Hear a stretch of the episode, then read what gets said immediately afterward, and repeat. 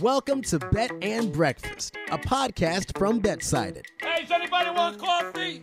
Who wants coffee? It's sports betting for everyone. I'm here to tell you today that the New York Yankees season is done. Stick a fork in them, it's over. Lamar Jackson, I can't believe he's that low on the list that he's my bet for sure at this point in the season. Early leans, best bets, props, parlays. If you can bet it, we've got it. I'm taking the over on this. If you look at the last five games, this is a game waiting for points to be scored. Tom Brady, I think everyone's heard of him. If Brady puts up the numbers, they have the 10th easiest schedule the rest of the way. Get in, get out, and you're ready to go. I think they're going to have to give him the award if Dallas ends up locking up this division and possibly even that number one seed. And here are your hosts, Ben Heisler, Ian McMillan, Peter Dewey, Donovan Smoot, and Reed Wallach. What comes before anything? What have we always said is the most important thing? Breakfast. Family. I thought you meant the things you eat.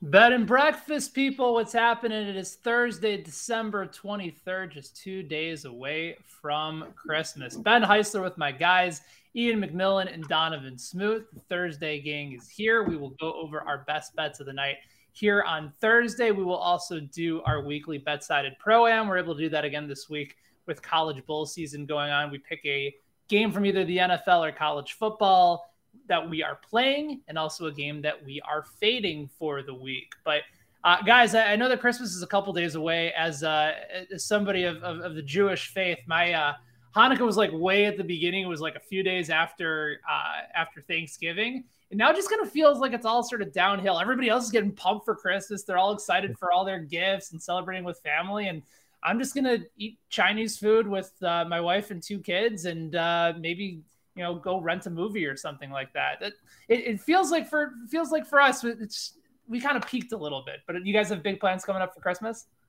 Hold on, did you say you're gonna rent a movie? That that's that's what I was stuck on. Like you going like to Redbox? what year is this?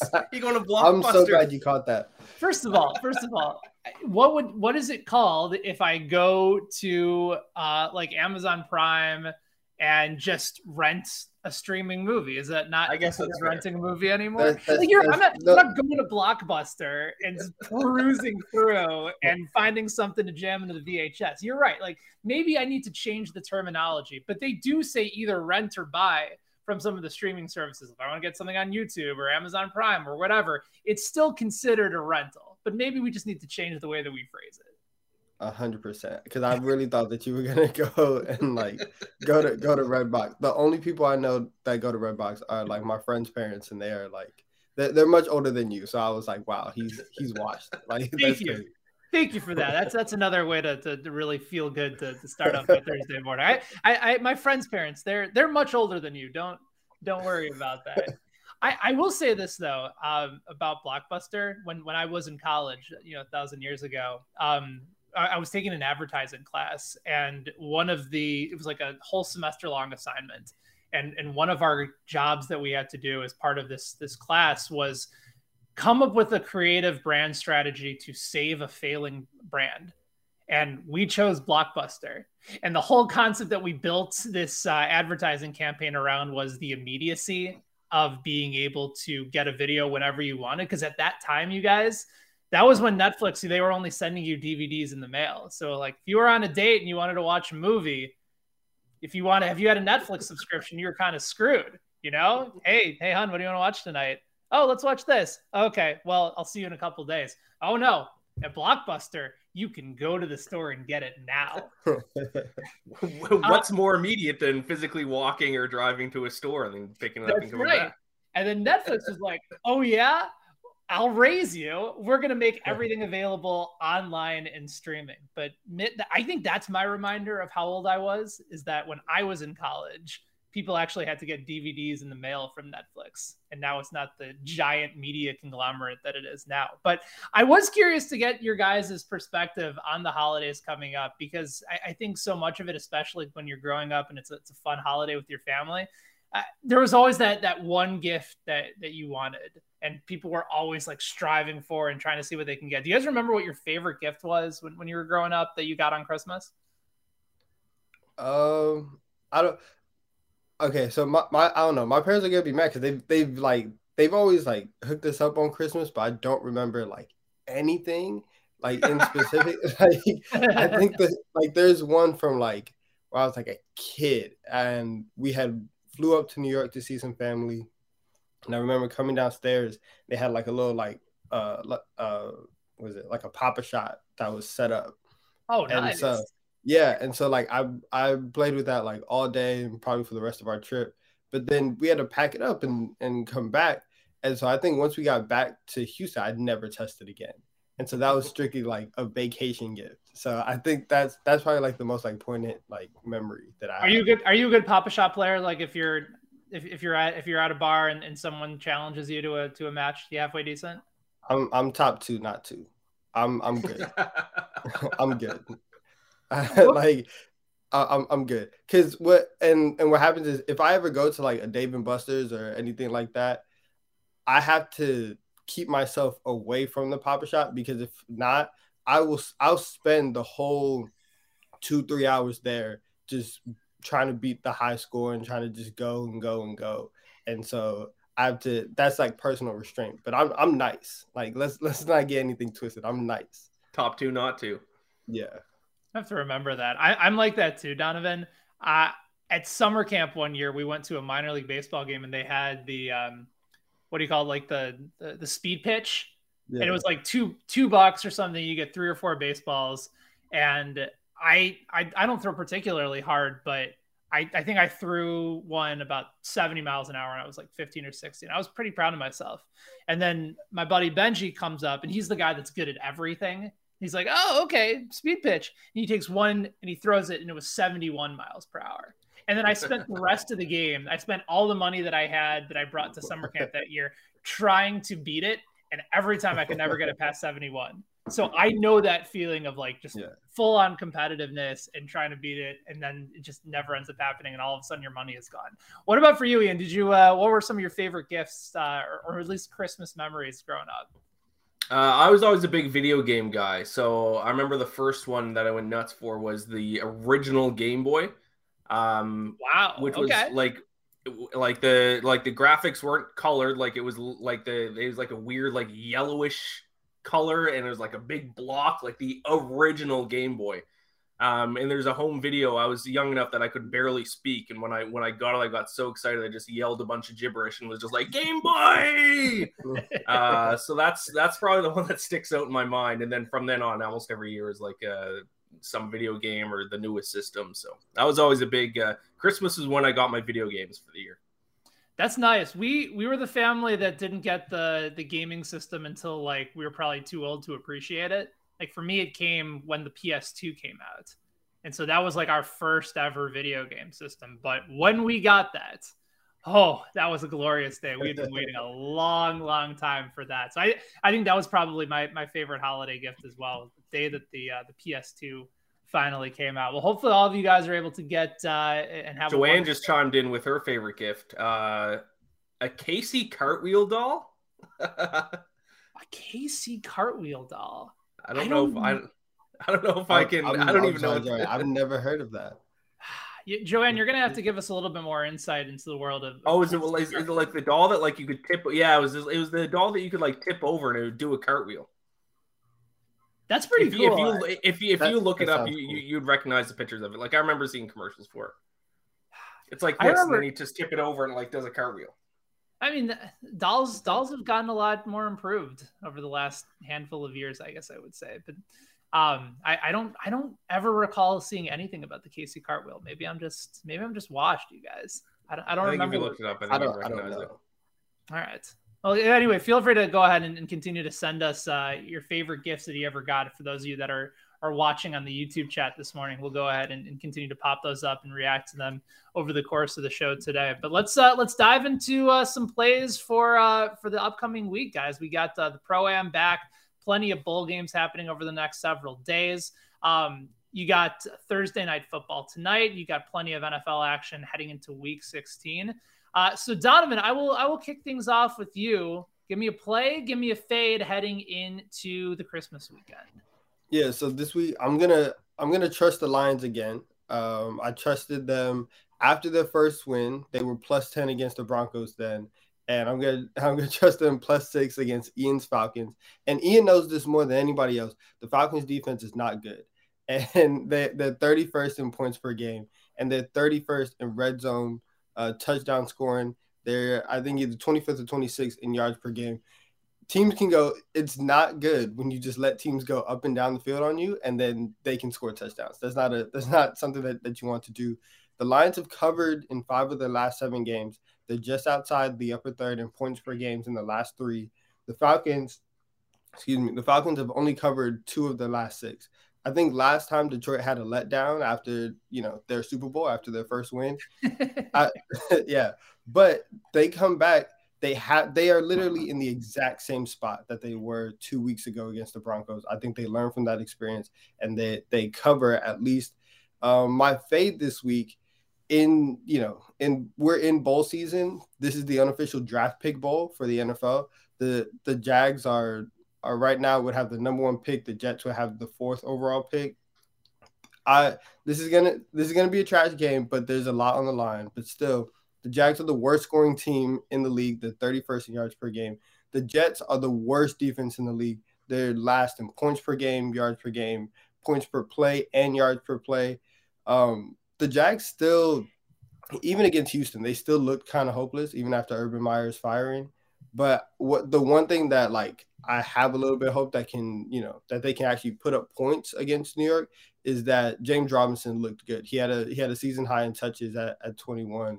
And so I think if he can get going, then they'll be okay. But it just as a game, I listen, it's the Jets and the Jaguars. Like I don't unless you live in Jacksonville or you live in New York, like you're not watching that game. No, and the Jets right now at the moment have their head coach in the COVID protocol along with 15 other guys. Exactly. And the remarkable thing about that is that the line only moved by one point. That's it. 15 guys on the COVID list. They're still favored against the Jacksonville Jaguars. What uh, what an absolute display of, of bad football coming up. Who do you like this weekend, Ian? Who are you fading this weekend? Uh, first of all, Donovan, how dare you come after my Falcons at this early in the morning? you know, you know um, he hasn't been the only one. The rest of the NFL's done it too. yeah, I just want to um, switch my pick right now and go against your Eagles. Um, and also, Josh Daniels in the chat says LA Chargers minus 10 lock of the year against the Texans. Um, You're dealing with some COVID like, issues too, though. As much as I would like to pick against his Chargers because uh, they've just broken my heart every time I bet on them this year. I, yeah, yeah, I mean, I'm not betting on the Texans. I yeah, I don't know if. I, first of all, yeah, it's tough to bet on the Texans. Second of all, the Chargers are kind of like the Vikings too, where they just play a ton of one possession games. Minus ten, anything anything more than a touchdown or, or maybe even seven and a half for the Chargers, regardless of who they play, kind of scares me. And after it's what the, the Chargers it's the did Texans, on, though, it's the Texans though. Like, you know, this my Davis Chargers. Knows my Chargers bet killed me last week on Thursday, plus three, and I lose by touchdown in overtime. Your Tough. your video was great, by the way. that anger fueled me for my 15 hour drive home. Um, okay, so my uh, my pick here, I'm going to go Rams. Um, it's only they're only three point favorites against the Vikings, and I don't, I honestly don't know why. I keep looking into it to see if there's like someone who's like a big name who's out for the Rams. Uh, I think the the Vikings are better in the record, but I think the Rams are significantly better than the Vikings here. They're second or sorry, second or third in the NFL in net yards per play. Um, they also throw the ball a ton. We know that about the Rams. They're a pass first team, and the Vikings are 26th in opponent yards per pass attempt. Their secondary is weak. Rams should be able to attack their secondary, and the Vikings offense relies on setting up the run, and the Rams rank third in opponent yards per carry. So I just like statistically, I don't think this game should be close at all. So I'm kind of surprised it's a three point favorite. Maybe it's a, a trap, even though I don't know if I necessarily believe in traps. But if it is, this game has to be one. Um, the one, the game that I'm fading would be the Buccaneers and the Panthers. I just don't know what to expect from the Buccaneers offense anymore after they got shut out by the Saints, which was just shocking. Uh, Godwin out for the year. I don't know if Mike Evans is going to play. Uh, and the Panthers do have a very good defense, a very good pass defense specifically. So 10 point spread with how banged up the Buccaneers are, that's uh that's a tough one for me. That's that's a really interesting one considering like everybody I think is going to look towards Tom Brady and try and determine whether or not it was about him whether it was about his weapons around him. Like it, the, the the knocks on Tom Brady after that game against New Orleans was was fairly surprising because he's had occasional bad games over the course of, of the last few years in Tampa Bay. But I, I thought the reaction uh, was a bit strong. I just think New Orleans had like a really good game plan, and then in the middle of the game, it's just hard to make those adjustments when you lose those guys. So. 10 points feels like a lot in that particular situation. So I'm, I'm with you there. But uh, considering that Tom Brady is, is going to be in that mix. Also, uh, from our guy Reed checking in, uh, he's going to be looking at Tom Brady this weekend as well as another potential. Got to look at him. Yeah, certainly. He's a lot of people do that as well. Sometimes you just got to look at him. That's right. Yeah, 44 years old, still looking good. Uh, as, as for my plays and fades for this week, I, I like the Ravens plus two and a half. Uh, I'm probably going to wait this one out um, because I think this number actually has a chance to move to Ravens plus three. Uh, they're just kind of a scrappy bunch right now. They've won a lot of games this year that they shouldn't have won, but they've covered in their last two games in games that they really shouldn't have covered.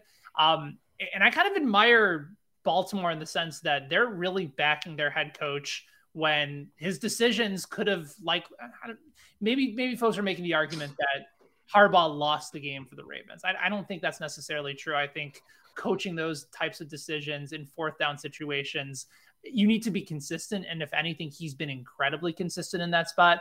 And for anybody that saw the video that came out, his players have his back and they're going to play hard for him regardless. So knowing that the line is likely moving in Cincinnati's direction, knowing that the Ravens have an opportunity for revenge, and knowing the fact that Baltimore under Jim Harbaugh as a road underdog has been very successful in the past. I wrote about it over at Betsided this week. I, I think it's an opportunity for them to bounce back. So while you can get them at plus two and a half right now at WynnBET, I like holding off because I think this number is eventually going to move towards three.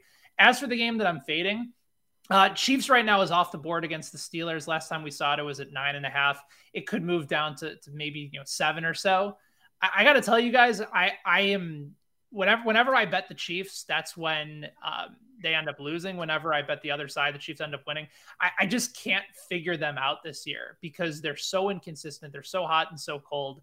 You have Pittsburgh under Mike Tomlin, uh, who's had the best underdog covering percentage since 2007. You're covering at about a 65% clip. Um, but Kansas City has also won five straight games against the spread. They're now seven and seven on the year after starting two and seven. And remember, they went three, 14 and one against the spread as well. It just feels like you got too many trends kind of button heads in this game between two teams that you know are, are playing for something fairly compelling here. I, just want no part of it, and I'm going to completely stay away from this game. I'll enjoy it as a fan. Hopefully, everybody's healthy enough, but I, no interest in this game, at least for me. All right, let's get to best bets for Thursday. Uh, a couple before uh, before Christmas. Don't forget, we're going to have a video coming out as well a little bit later on regarding some of our best bets for the NBA slate on Christmas as well. Uh, but Ian, I will kick things off with you. You have a play on Thursday Night Football. 49ers right now, three point favorites over the Titans. That line actually just shifted from three and a half down to three. So who do you like here?